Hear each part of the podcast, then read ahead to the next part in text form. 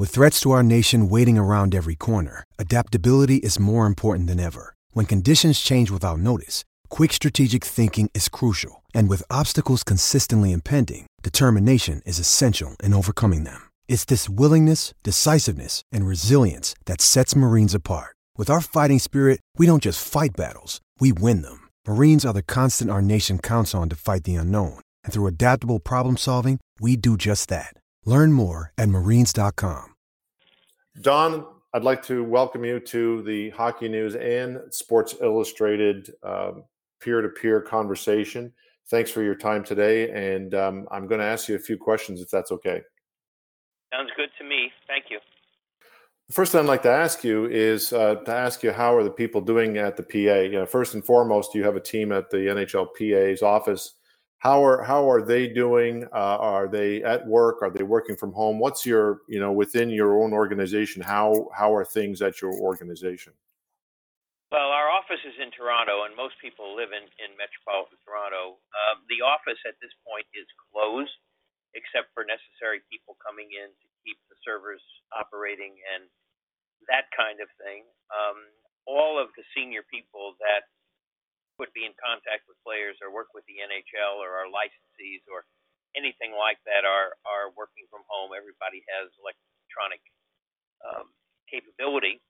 Um, we have either seven or eight or nine people that are at various locations in the states too, um, and so we're in contact. And the good news is that you know all the players and their agents all have electronic communications too. So while it's more cumbersome and it's more difficult to have meetings and discussions by conference call or or email, um, in fact, it can get done, and and we're all adapting and just hoping it doesn't last too long.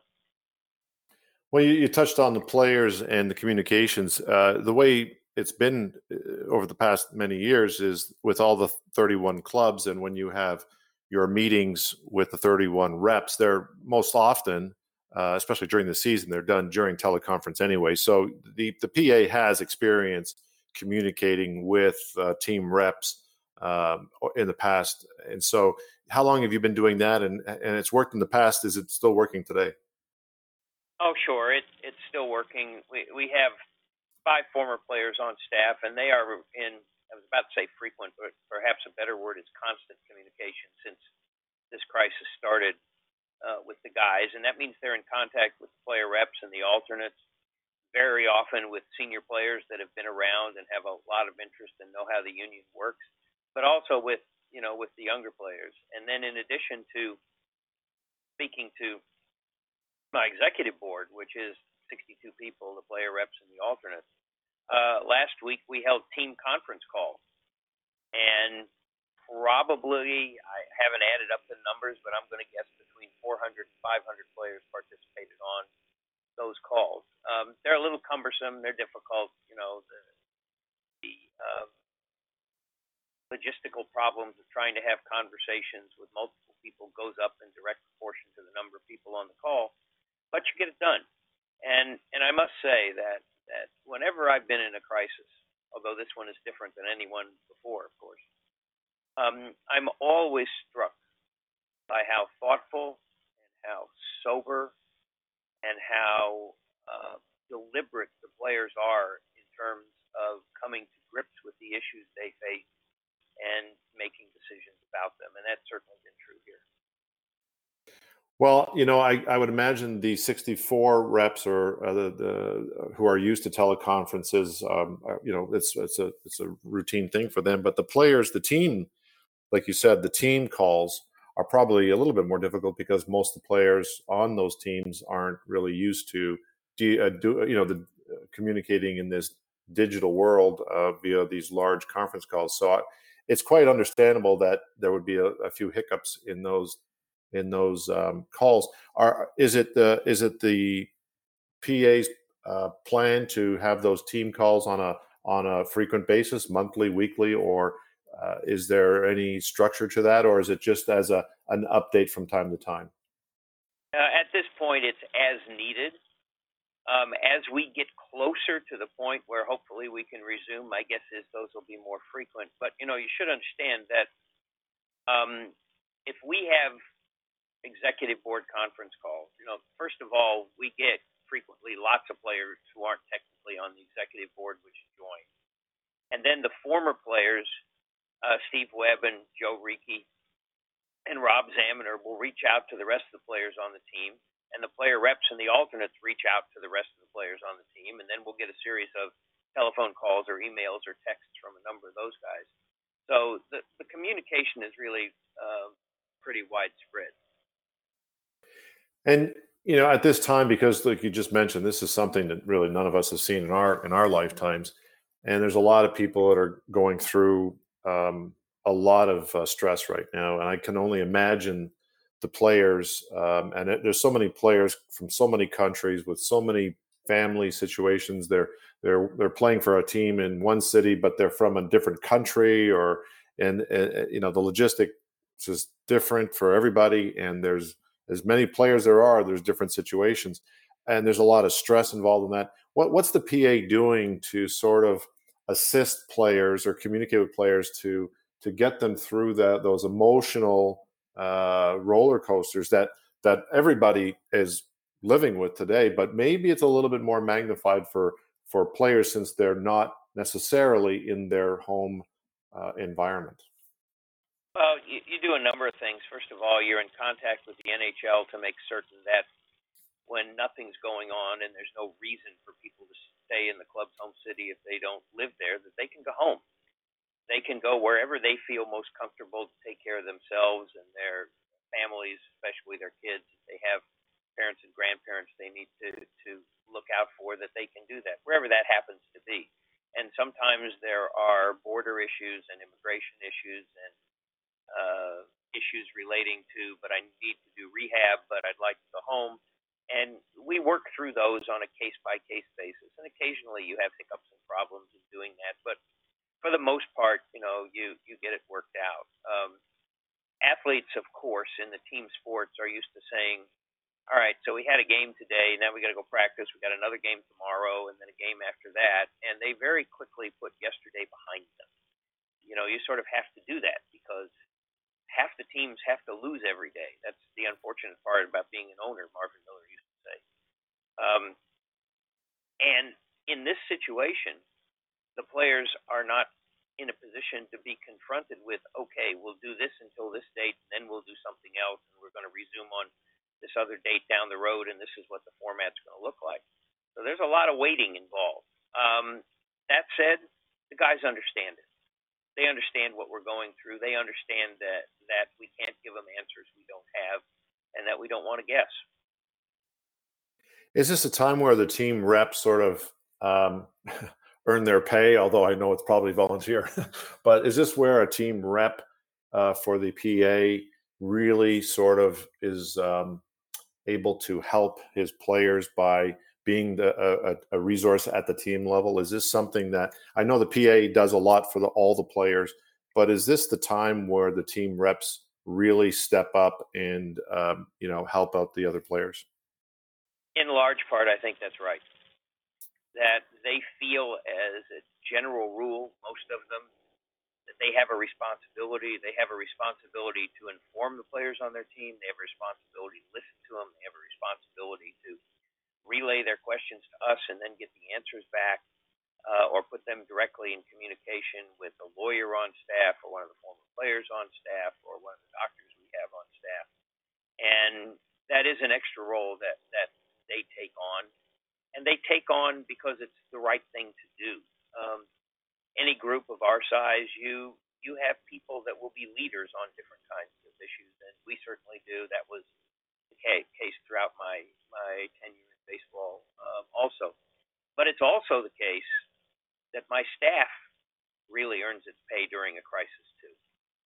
Um, in that regard, though, I'm not sure we're all that much different from most other groups or businesses in, in the general society. When things are going well, it's easy. Um, when things are not going well, that's when we find out who can do the job.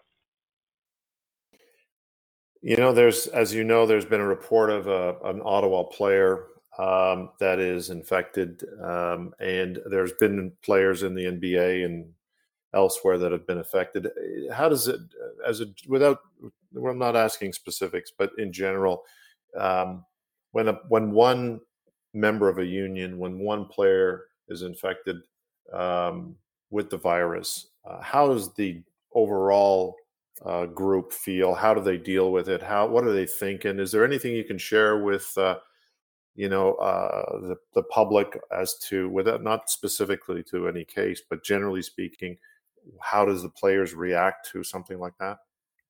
I I think there's two different reactions. First of all, virtually everyone assumes that in this kind of a situation, sooner or later we will have players that will contract the virus.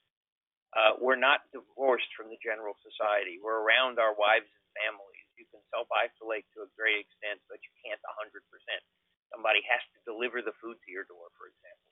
So everybody understands, you know, in the abstract, that it's very likely sooner or later there will be a player or family members that uh, are going to be positive. That said, it's always a surprise because when you say Don Fehr was infected or Joe Jones was infected or Graeme was infected, at that point we say, oh wow, I wouldn't have expected it from him, or what do we do? Then what you do is the standard stuff you do in every contagious disease, infectious disease situation. You backtrack for context, and you go to see who could possibly um, have been infected. Can you figure out where it came from? Can you figure out who's been exposed? And the doctors and the public health officials then do the kind of work they have to do with them. Um, it, it's basic stuff that the docs know how to do. Um, it's just in our particular situation. Well, because of all this, the KHL has uh, this morning. I think the, they announced it was this morning or last night, or that they've canceled the, the rest of their season, the Gagarin Cup, and of course you are fully aware of the World Championships, so have been have been canceled in in Switzerland, and Memorial Cup was just canceled, and it seems like there's dominoes back uh, when the NHL came out. I think uh, two Thursdays ago, and they they paused the season. Everybody everybody else you know paused their season and but now what's happening is that a lot of cancellations are coming before the NHL's next announcement. Um, we all we all hope that this passes quickly. We all want to get back um, to normal life, um, and we all want to see the greatest athletes uh, the world produces back on the ice. Um, is I mean, when you wake up every day, do you think, uh, okay, what are the odds of it coming back or not coming back? Or you you obviously are prepared for both, but what's your current take on the situation? My dad used to say that when I asked him about his World War II service, what was the thing you remember? And he he would say essentially, what you do is everybody tells you to hurry up, and then you get in the line, and then you wait. Mm-hmm. And that's more or less what we're doing. We're getting prepared as best we can for any eventuality that, that can come. We hope we'll be able to resume. We hope that with the NHL, we will have the flexibility to take advantage of an opportunity if and when it arises before next September, October, and then to to finish the season in whatever fashion uh, makes the most sense. But we can't do that now we're waiting until things become uh, more clear.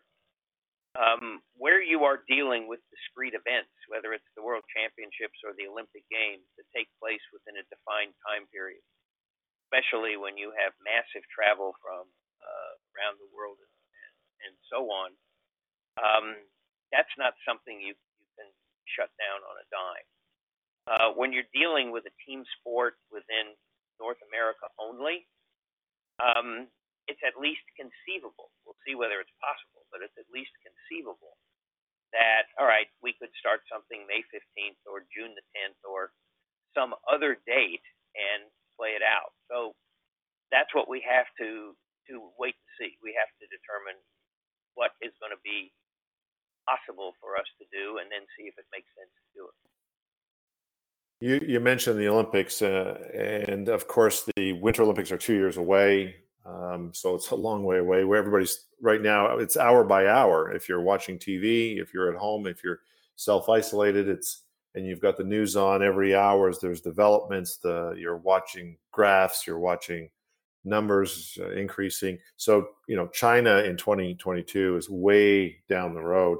But do you think that there's any players that might be in the back of their mind thinking, you know, travel um, to the other side of the world. Uh, there's now they're more cognizant of risks of traveling uh, uh, than than before. So, do you think that it might be in the back of some players' minds, like, you know, I used to just jump on a plane and go to China, or I go to Russia, or go over anywhere overseas, Italy, and I would never think twice about it. But now I'm going to start thinking twice about it. Is there any thought about Olympics 2022 and maybe we should sort of either think about whether we go or not, or put in different protocols to ensure our safety? Um, uh, well, I, I guess three things. I think it goes without saying that players and everybody else uh, will will have thoughts about how much has the world changed, and uh, am I really certain that this makes sense to do this anymore for health and safety reasons, um, and so on. My assumption is that when we get through this, that the statistics will, at that point, indicate that the risks have have diminished uh, to an extent that it becomes feasible again. But of course, people are going to think about it. That's human nature across the board. Um, in terms of what the NHL might do, in terms of games outside of North America, that'll just determine be determined on, on what the facts are my assumption is that if and when, and hopefully soon, we get back to the point where the borders are open again and you can have international travel, that um, kinds of concerns that we're talking about now will have been, in fact, diminished to an extent that they won't be serious. If that is not the case, of course, people are, are going to weigh and measure those very uh, strongly. And, and as the PA, are you going to revisit the travel rules. I, I, I know now that when uh, players travel, there are certain precautions taken, certain security that's taken, and so on and so forth around the players to protect them from the unknown. Uh, are those going to be heightened? I don't know. I, would have to see what they were because we're not talking about heightening for physical security like you would normally see. And of course, players all travel on charters you, you're, you're talking about um, heightening protection or a sense of ongoing uh, semi-isolation as as you travel. And I'm sure that that we'll figure out a way to take whatever the reasonable precautions are if we're going into an area in which that's indicated.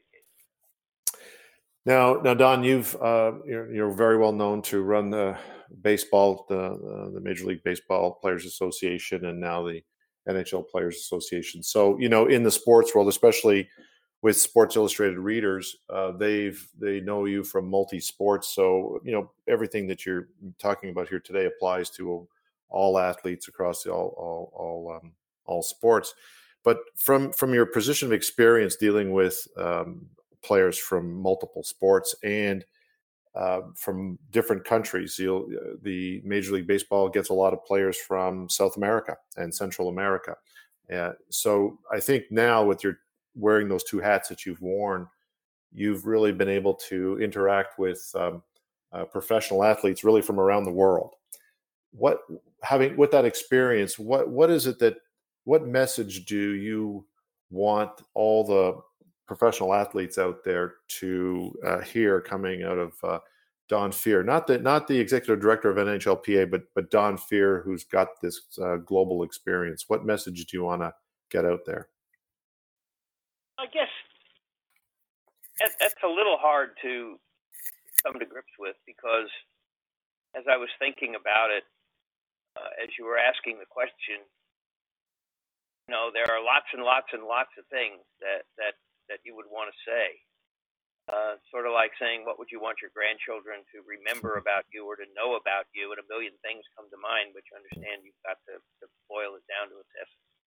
Um, you know, I think it would be this, what it comes down to in, in the end. Um, professional athletes, particularly in the team sports.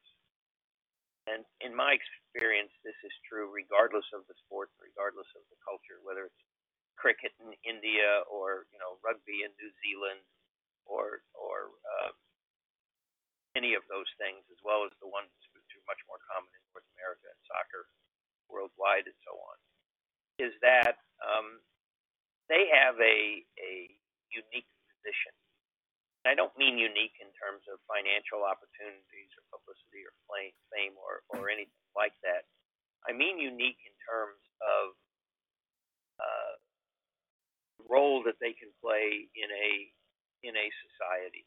Uh, throughout my career, I've been struck by the following: a city can be a mess, but if a team gets to the championship game, whether it's the World Series or the Stanley Cup or the Super Bowl, whatever it is, um, at that point, everybody in the locale sort of comes together, and they either celebrate together or they commiserate together, depending on what the, the, the result is.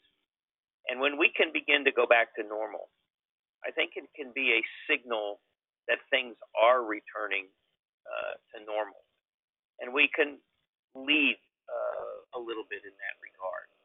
But we have to do so keeping in mind that what's really important here are the public health issues that those are paramount. They're more important than all the rest of the things we are talking about put together, and the difference is, is small. Um, one of the things I've been struck with since this happened here is how sober, thoughtful, and deliberate the players are, understanding that we want to make sure to the greatest extent we can that the health of everybody in the game, everybody that works with the game, and all the fans is at the top of our mind. Last question, Don, I have for you is um, um, everything we've talked about is everybody else. I guess the question I have for you is, how are you doing? How's your you know your family doing? Um, you know, yes, you lead um, many hundreds of athletes. Uh, you're a leader on the global stage, um, but in your own home, you're the, the head of the household. How how are things at home? Oh, I wouldn't suggest at home that I was the head of the household. That might provoke a disagreement. Um, so I'll, I'll just let that one pass. But we're okay. We're okay. We're spread out everywhere in terms of our immediate family. It's it's you know New York and California and Illinois and Maryland. Um, and everybody's doing the best we can. And so far, everybody's healthy and getting through it. And, you know, hopefully uh, that will remain so. I appreciate your asking. Thanks, Don, for your time. Uh, I appreciate it. And um, thanks for your leadership. But This is a time in, uh, where people are looking for leaders and um, you know they look at for leaders anywhere at this point in time because there's you know unfortunately there's not as many leaders that as there should be and uh, I know the players are looking to uh, to you and the PA and your entire team at the PA. Um, I hear from players all the time. Uh, the fam, the PA family is very strong, and the leadership is very strong. And um, thanks for everything you're doing for the game.